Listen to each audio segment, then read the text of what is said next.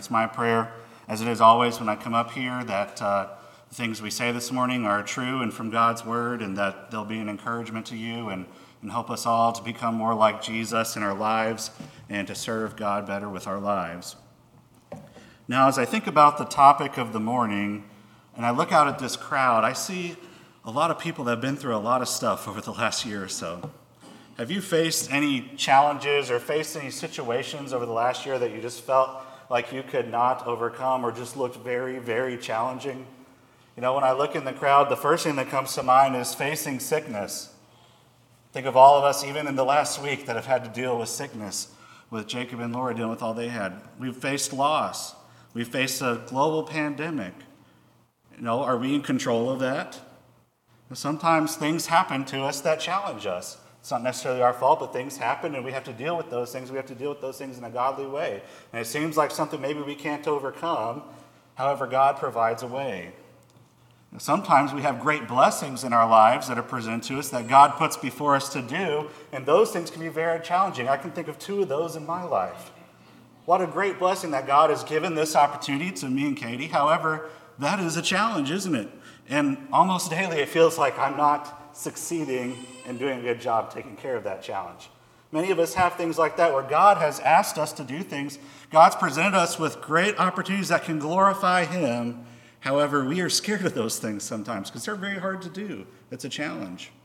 And you know, sometimes we're just overcome by our own temptation or dealing with the results of our own sin, don't we?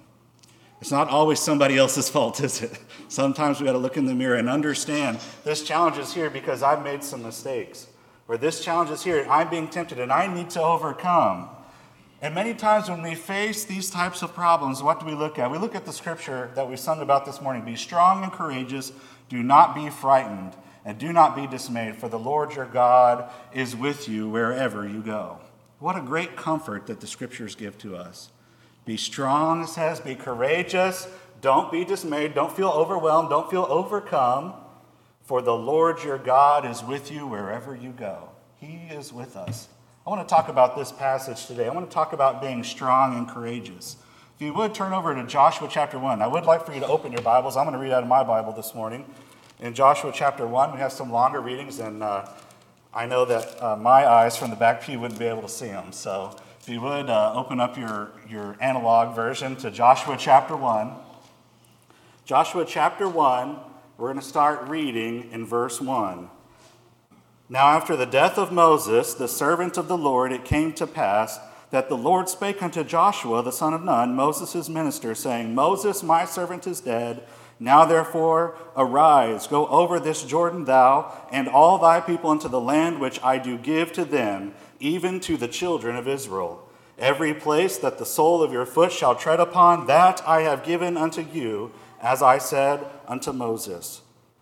From the wilderness and this Lebanon, even unto the great river, the river Euphrates, all the land of the Hittites, and unto the greatest sea towards the going down of the sun, shall be your coast. There shall not any man be able to stand before thee in the days of thy life. As I was with Moses, so I will be with thee. I will not fail thee nor forsake thee. Be strong and be of good courage, for unto this people shalt thou divide for an inheritance the land which I swear unto the fathers to give to them. Only be thou strong and very courageous, that thou mayest observe to do according to all the law which Moses my servant commanded thee. Then not from it to the right hand nor to the left, thou mayest prosper wheresoever thou goest. This book of the law shall not depart out of thy mouth, but thou shalt meditate herein day and night, and thou mayest observe to do according to all that is written therein. For then thou shalt make thy way prosperous, and thou shalt have good success. Have I not commanded thee? Be strong and of good courage, be not afraid, neither be thou dismayed, for the Lord thy God is with thee, whithersoever thou goest. So notice what he says here. He says those words, be strong and courageous three times in that passage, doesn't he? And he follows up, be strong, be courageous, with an encouragement. So the first time in verse 6 there, he says, and this is from the ESV version on the slide here Be strong and courageous, for you shall cause this people to inherit the land that I swore unto their fathers to give them. So as he's looking at Joshua, and Joshua is given a grave task, a task that can glorify God, one much more challenging than raising twins or many of the things that I face, but he's given this great task to lead God's people, to be as Moses. And he needs some encouragement here. And he says, this message here, he says, For you shall cause the people to inherit the land that I swore to their fathers to give them. He says, God's going to fulfill his promises and provide for his people. He says, I've promised you I'm going to do this, and I'm going to do it through you, Joshua. Be strong and courageous, because this is going to happen. In verse 7, it says, Only be strong and very courageous, being careful to do according to all the law that Moses, my servant, commanded you. And he encourages him to meditate on that law and to follow the law. He says, God has given us his word to strengthen and to guide us. He tells Joshua, I've given you the word. It's going to guide you, it's going to strengthen you. Be strong and very courageous. You have my word. In verse 9, he says, Have I not commanded you, be strong and courageous? Do not be frightened and do not be dismayed, for the Lord your God is with you wherever you go. He says, God is with you and he is leading you. Those are three very encouraging things he gives to Joshua. And Joshua needed to hear all these things. Joshua needed to know that God was going to fulfill his promises to him and provide for his people, to give them that land. Joshua needed to know that God was going to give him the strength to accomplish these things. He needed to know that God was right there with him, leading his steps, because he had something very challenging ahead, ahead of him, didn't he? We just sang about the stormy banks of the Jordan River. His first task as the man to lead God's people is to go with all of God's people across this raging river. Now, could you imagine just looking at that, standing at the edge of the water of the Jordan, and thinking about all the things that your people have been through over the last 40 years? You've lost hundreds of thousands of people as you're wandering in the wilderness. So many have died. You faced problems because the people were rebellious against God, and also because people have attacked God's people.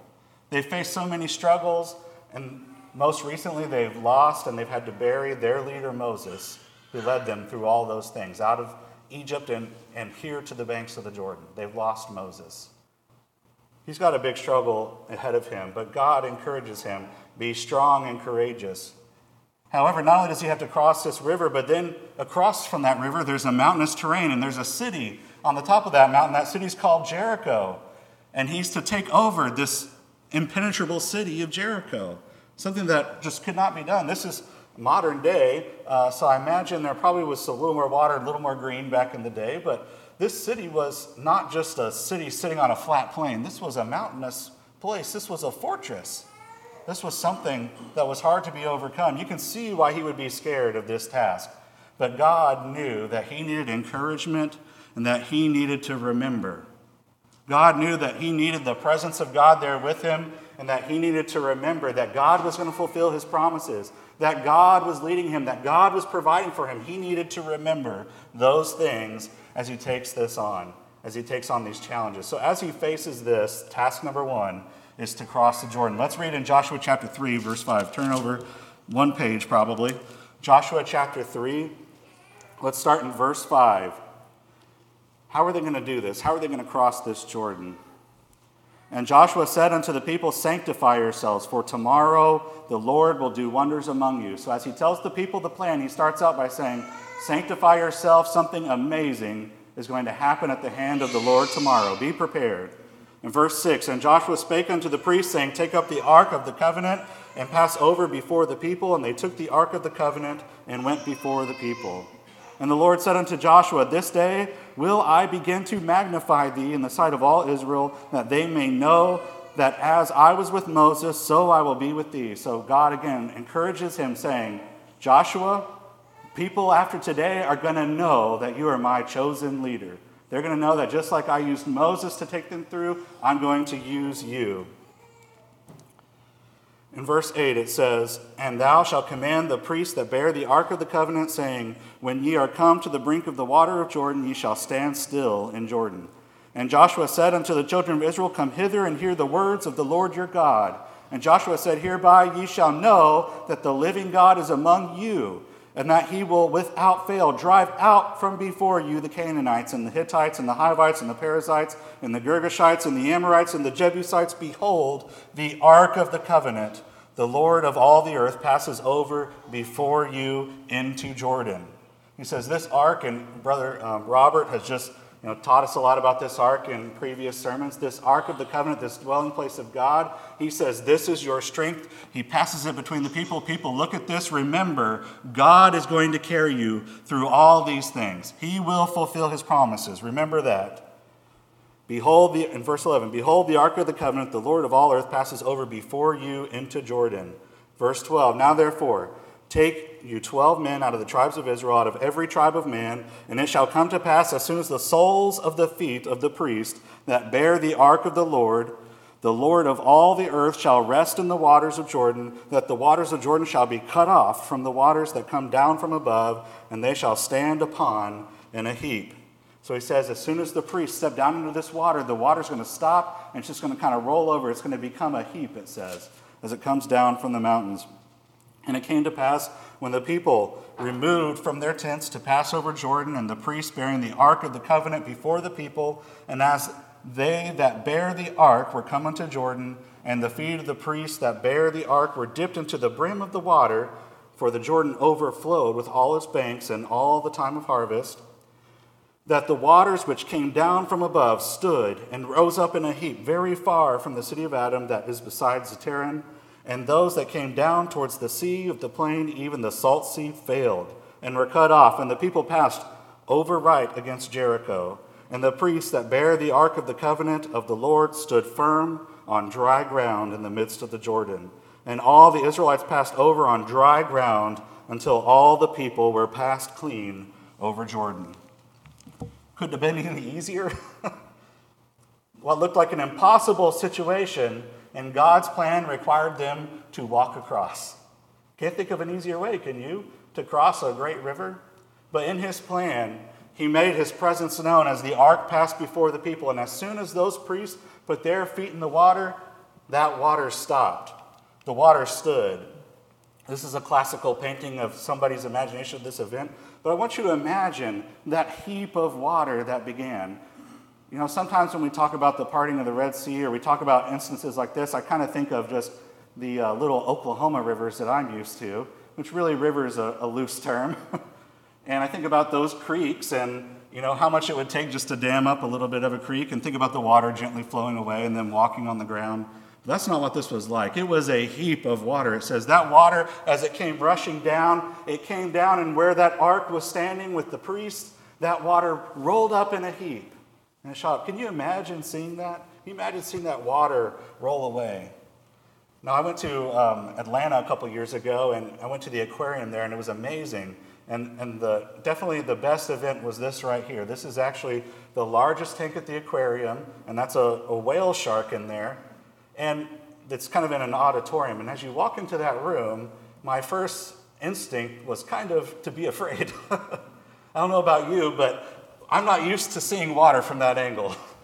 and whenever I walk in, I take comfort in knowing there had to have been a lot of licensed engineers that designed this glass to keep me safe right now. There had to been a lot of thought and a lot of effort to make sure that this was safe, to hold back all that water. You know, really, this kind of pales in comparison. Imagine that river rushing down and hitting and rolling up in a heap, just a wall of water. And as you're walking by, what do you see? You see a wall of water, and in front of it, you see the Ark of the Covenant and God's priests. They're standing there, and that water is not passing. You are passing on dry ground. They saw the ark standing there, stopping that water as they walked by. What would you be thinking about? I wouldn't be thinking about the glass. I would be thinking about the ark, wouldn't you? I would think about the power that God has to restrain these waters. God's presence being there with the ark, keeping those waters away, and God's people pass by safely.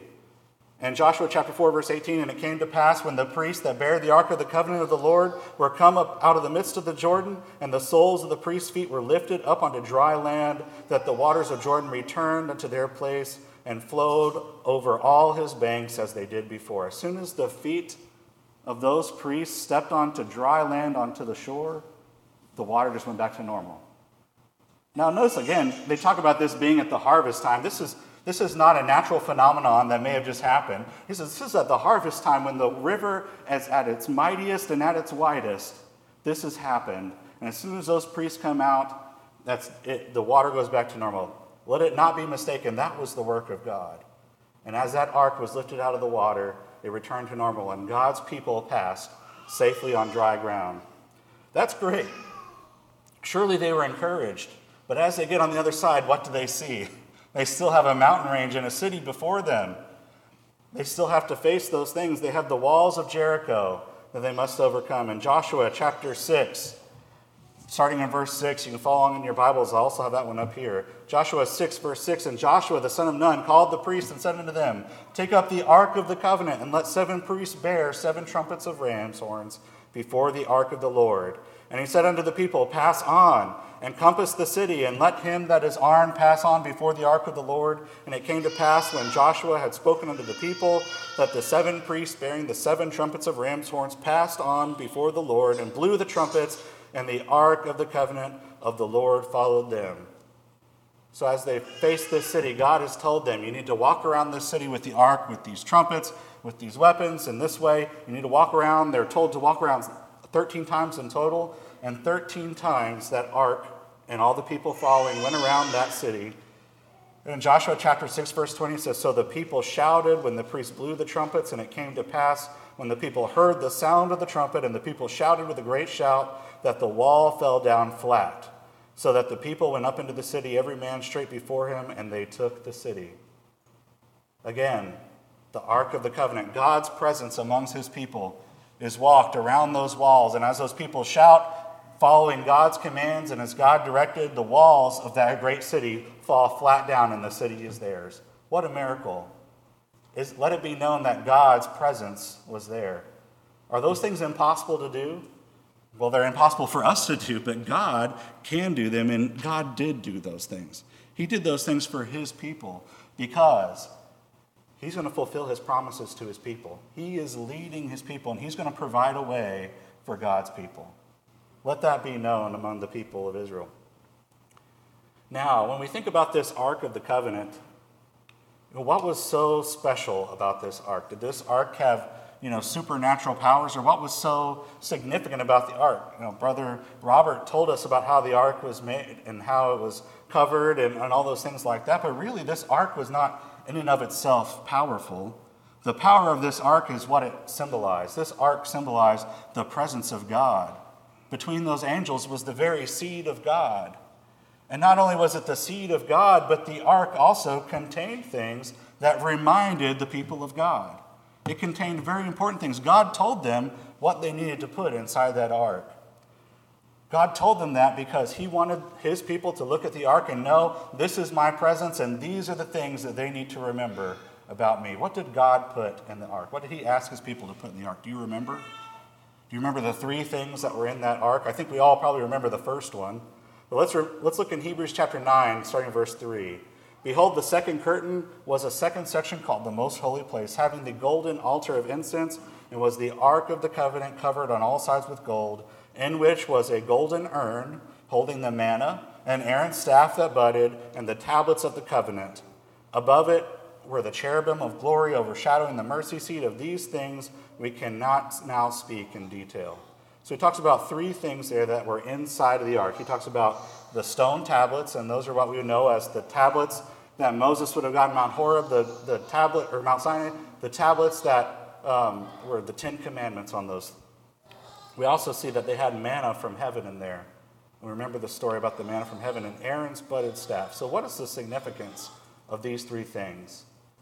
God put three things in there for a reason. What did he want the people to remember? First, let's look at the two stone tablets. In Exodus chapter 25, verse 21, it, says, And you shall put the mercy seat on top of the ark, and in the ark you shall put the testimony that I shall give you. So he told Moses, when he's giving him these commandments, I want you to put these tablets in the ark. I want you to put them in there. What did those tablets say? We remember the Ten Commandments. You shall have no other gods before me. You shall make no idols. You shall not take the name of the Lord God in vain. You shall keep the Sabbath day holy. You think about those first four things, those really talk about a focus on loving God and service to God. We need to know that we need to love God and to serve Him and Him only. And then they continue, starting in number five honor your father and mother. You shall not murder. You shall not commit adultery. You shall not steal. You shall not bear false witness. You shall not covet. The rest of these focused on loving others. Can you say that you love your neighbor if you're doing these things against him? Can you say you love God's people or that you love your family if you're committing these things against those?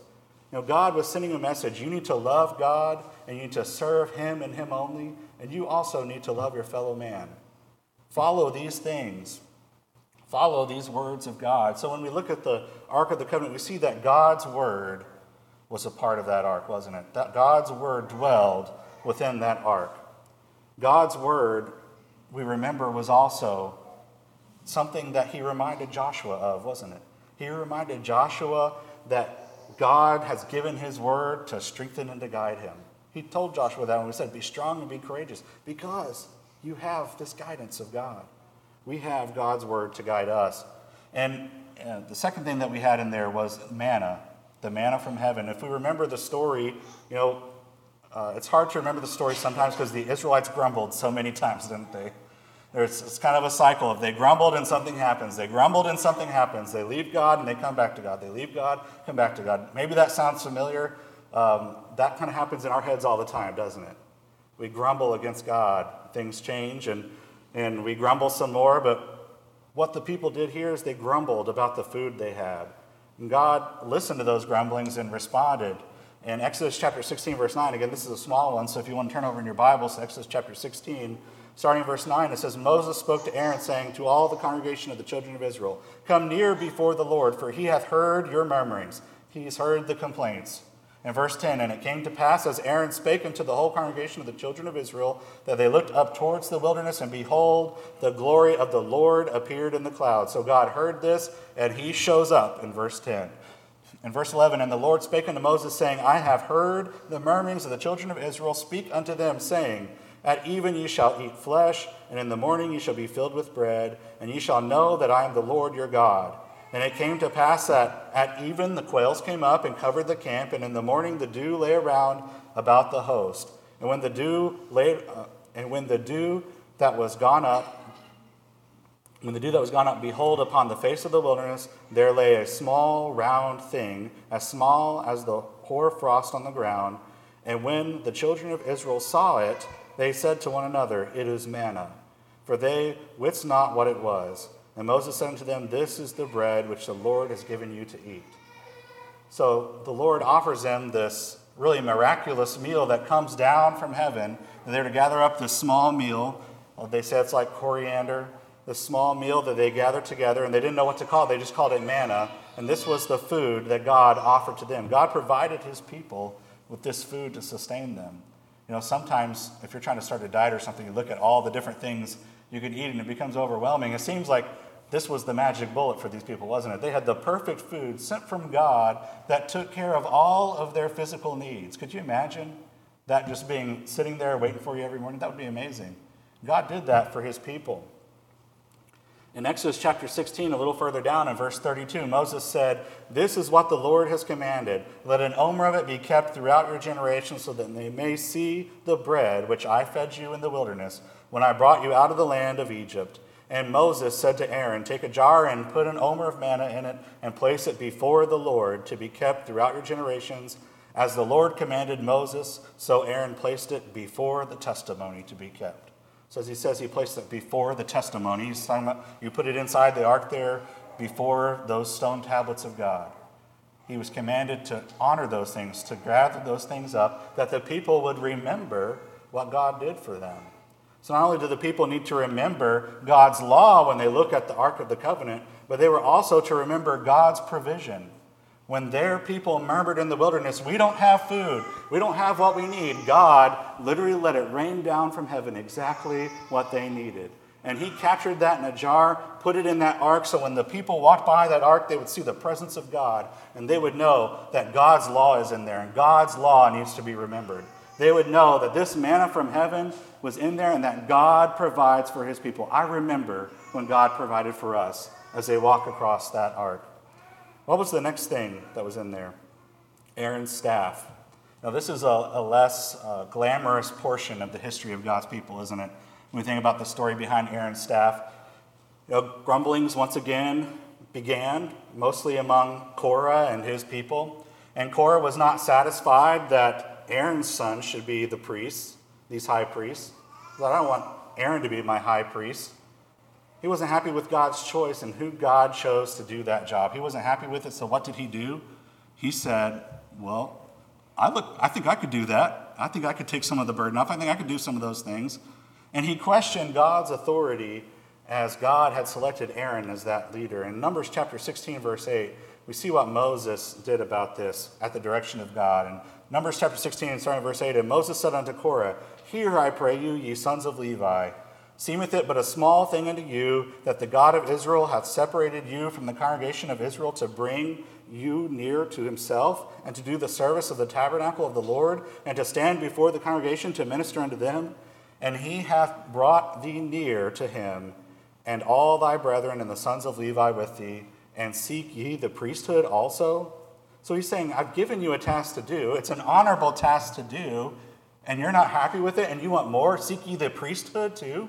You want to take over Aaron's job too? Is that not good enough for you? In verse 11, it says, For which cause both thou and all thy company are gathered together against the Lord, and what is Aaron that you murmur against him? Moses said, God has done this for you. He's given you things to do, and you, it's just not good enough for you. And you want to take on the priesthood. To, he says, You know what? What has Aaron done to deserve this? Aaron's not done anything wrong, but God is going to answer this question. So God told them to select 12 rods, one for each tribe, and they set that forth in the tent. And on one side of the Levite rod, he specifically wrote the name Aaron out. Let there be no mistake, this is Aaron's rod. He wrote out the name of Aaron. And they set them out and they said, whatever rod had budded the next day, that was God's choice as priest. In Numbers chapter 17, verse 8, on the day, on the next day, Moses went into the tent of testimony and behold, the staff of Aaron for the house of Levi had sprouted and put forth buds and produced blossoms and bore ripe almonds. Don't be confused.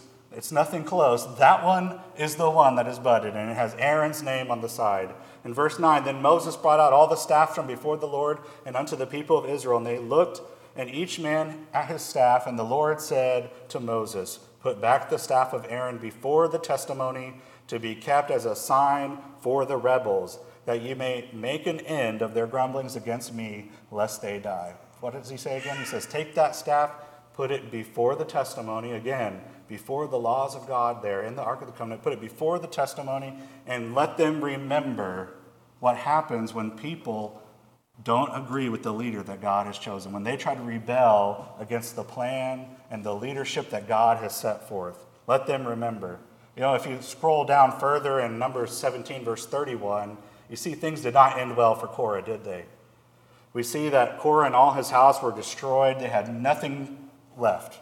It was just completely and utterly destroyed because they challenged God's choices.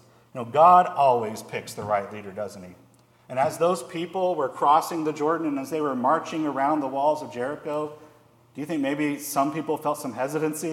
it might be kind of scary. But as they walk out there, they look at the ark, they remember not only do they remember that God's law must be followed, God's way must be followed, they remember that God always provides for his people, he's going to fulfill his promises, and they also remember that God has chosen the right leader. And in that moment, he had chosen Joshua, hadn't he?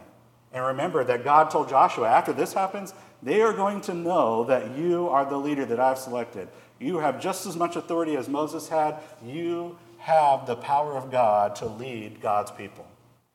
He said they will know that. So imagine you're walking across that river. Imagine you're walking around those walls of Jericho.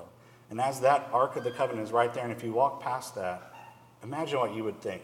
You would think of the power of God. Truly, God is here to make this happen. You would remember that God's law is in there, that he, his, the manna was in there. You would remember that the rod was in there, and you would know what that stood for.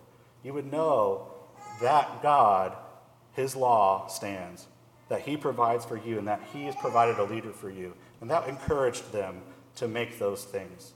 That encouraged them to walk across that river. That encouraged them to go into the land, to march around the walls of Jericho, to do something that seems ridiculous and completely unrelated, that actually fulfills what God has asked for them to do and the promises that God has given to them. God has given us His word to strengthen and guide us. He's going to fulfill His promises to us, and He's going to lead us. Now, as we think about our own struggles, we think about the river that lays before us, we think about our own problems, And we talked about the illnesses, the things, the opportunities that are challenging. We talk about the sin and the struggle we have with sin. As we approach those things, how are we to be strong and courageous? What encourages us? We don't have the Ark of the Covenant here this morning, do we? We don't know where it is. You can watch, uh, it was mentioned before, there's some movies about that. I don't think they found it either. No one has found the Ark. It was a symbol made for God's people to remember at that time. But we don't have this Ark anymore. Where does our encouragement come from? In Hebrews chapter 9, verse 11, but when Christ appeared as high priest of the good things that have come, even though the greater and more perfect tent, not made with hands, that is not of his creation, he entered once for all into the holy places, not by means of the blood of goats and calves, but by means of his own blood, thus securing an eternal redemption. He talks about Christ going into that holiest of holies. He says Christ is not there to offer the blood of bulls and goats on the altar on, on the, the mercy seat there of the Ark of the Covenant. He is not there to do that, but God, through Jesus Christ, sacrificed his own blood, it says, securing eternal redemption. You know, Jesus is a fulfillment of all those things that we see in the Ark of the Covenant, the presence of God with us today. Jesus fulfills all those things, but in a much better way, doesn't he? Jesus fulfills all those things. We don't have this ark before us. We don't have stone tablets, manna, and Aaron's rod but we have the cross. We have the cross before us. We have the blood that came off of that cross from the side of Jesus, from his hands, from his feet, from his head. We have that blood of Jesus that cleanses us. We've been clothed in Jesus, haven't we? We have Jesus. Certainly, still, God's word God's provision and God's leadership can be seen in the cross. And first of all, because Jesus is the Word. Jesus is not two tablets of stone, He's much better than two tablets of stone. He is the Word itself. We can read in John chapter 1, starting in verse 1 In the beginning was the Word, and the Word was with God, and the Word was God. The same was in the beginning with God. All things were made by Him, and without Him was not anything made that was made. In Him was life, and the life was the light of men. Skipping to verse 14. And the Word was made flesh and dwelt among us, and we beheld his glory, the glory as of the only begotten of the Father, full of grace and of truth. In verse 17, for the law was given by Moses, but grace and truth came by Jesus Christ. How much better is it to have grace and truth than to have 10 rules? How much more amazing is that? And I know that those two tablets um, really symbolize the entirety of the law, but how much better is it to know that through Jesus Christ we have grace? So whenever we make a mistake from those, those things we know we're supposed to do, we have grace that covers our sin. And also we have truth. We have full truth that comes from God. Jesus achieved that. Jesus is the Word that we draw our encouragement from. In John chapter 12, verse 48, He that rejecteth me and re- receiveth not my words hath one that judgeth him. The word that I have spoken, the same shall judge him in the last day, for I have not spoken of myself, but the Father which sent me. He gave me a commandment, what I should say and what I should speak, and I know that, this com- that his commandment is life everlasting. Whoever I speak, therefore, even as the Father said unto me, so I speak. Jesus said, This is not just coming from me, a man. He says, This is God's word. This is the word of God the Father. He has given me this power. He has given this, me this commandment, and everything I should speak comes from Him. I know His commandment, what does it say? It goes to life everlasting, an everlasting truth that comes from God. That's what we've been given through Jesus. And without Him, we don't have hope. Matthew chapter 22, verse 36 Master, which is the great commandment in the law, Jesus said unto him, Thou shalt love the Lord thy God with all thy heart and with all thy soul and with all thy mind. This is the first and great commandment. And the second is like unto it, Thou shalt love thy neighbor as thyself. On these two commandments hang all the law and the prophets. Did Jesus change the story entirely? we read those Ten Commandments, didn't we? And it talked about loving God and serving Him first, and talked about loving people. What does Jesus say is most important? He says, first of all, we've got to love God and we've got to serve Him, don't we? We've got to serve our God and we serve Him out of our love for Him. And the second is to love our neighbor as ourselves, to serve our fellow man, to love our fellow man. The story is the same, the encouragement and the direction is the same. Jesus is the Word, He is there, and we need the Word to guide us, don't we? And if we heed those words, God is with us. He's with us through Jesus Christ. He's with us through the blood that has washed our sins away, through Christ that dwells in us. In our actions each day, we show Jesus Christ. We show this. We show His word. God has given us His word to strengthen and to guide us, just as He encouraged Joshua there when He said, Be strong and courageous, just as He encouraged His people as they crossed that river, and just as He encouraged those people as they walked around the walls of Jericho. Not only is Jesus the Word, but Jesus is also the bread of life. He's not that manna from heaven in a little jar, one omer's worth, but he is the very bread of life. In John chapter 6, verse 35, and Jesus said to them, I am the bread of life. He that cometh to me shall never hunger, and he that believed on me shall never thirst. I was pretty hyped on the idea of the manna, but this is even better, isn't it? This is not bread that's going to keep our physical body alive. He says he is the bread of life, that if you come to him, you're never hunger and you will never thirst. He's talking about everlasting life here. Jesus is the bread that leads to everlasting life. Without Jesus, we don't have everlasting life. Continuing in verse 47 Verily, verily, I say unto you, he that believeth on me hath everlasting life. I'm the bread of life. Your fathers did eat manna in the wilderness and are dead. He said, Your, your, your descendants, they had that manna, but guess what? They're still dead, aren't they? He says, That's not what I'm talking about. In verse 50, this is the bread which cometh down from heaven, that a man may eat thereof and not die. I am the living bread which came down from heaven. If any man eat of this bread, he shall live forever. And the bread that I give is my flesh, which I give for the life of the world. He is talking about eternal life here. He is the bread that gives eternal life. We know this. This is Jesus and Jesus alone. Think about somebody who had to cross a bunch of rivers. when we think about Paul in Philippians chapter 4, verse 5, let your reasonableness be known to everyone. The Lord is at hand. Do not be anxious about anything, but in everything by prayer and supplication with thanksgiving, let your requests be made known unto God. And the peace of God, which surpasses all understanding, will guard your hearts and your minds in Christ Jesus. And we skip down a little more in verse 13. I can do all things through him who strengthens me. Doesn't that sound kind of familiar? The people, when they needed that manna from heaven, what were they doing? They were murmuring, weren't they? No, we're not to be a murmuring people. That's something that God does not want us to do. But God certainly hears when we bring him our concerns, doesn't he? He hears our prayers. And when we come to Him in prayer and supplication and, and thanksgiving to God, He says, Let your requests be made known to Him. And the peace of God that surpasses all understanding is going to guard us through Christ Jesus. He's going to take care of those needs. He provides us eternal life, and He cares for our souls here as we're on earth as well.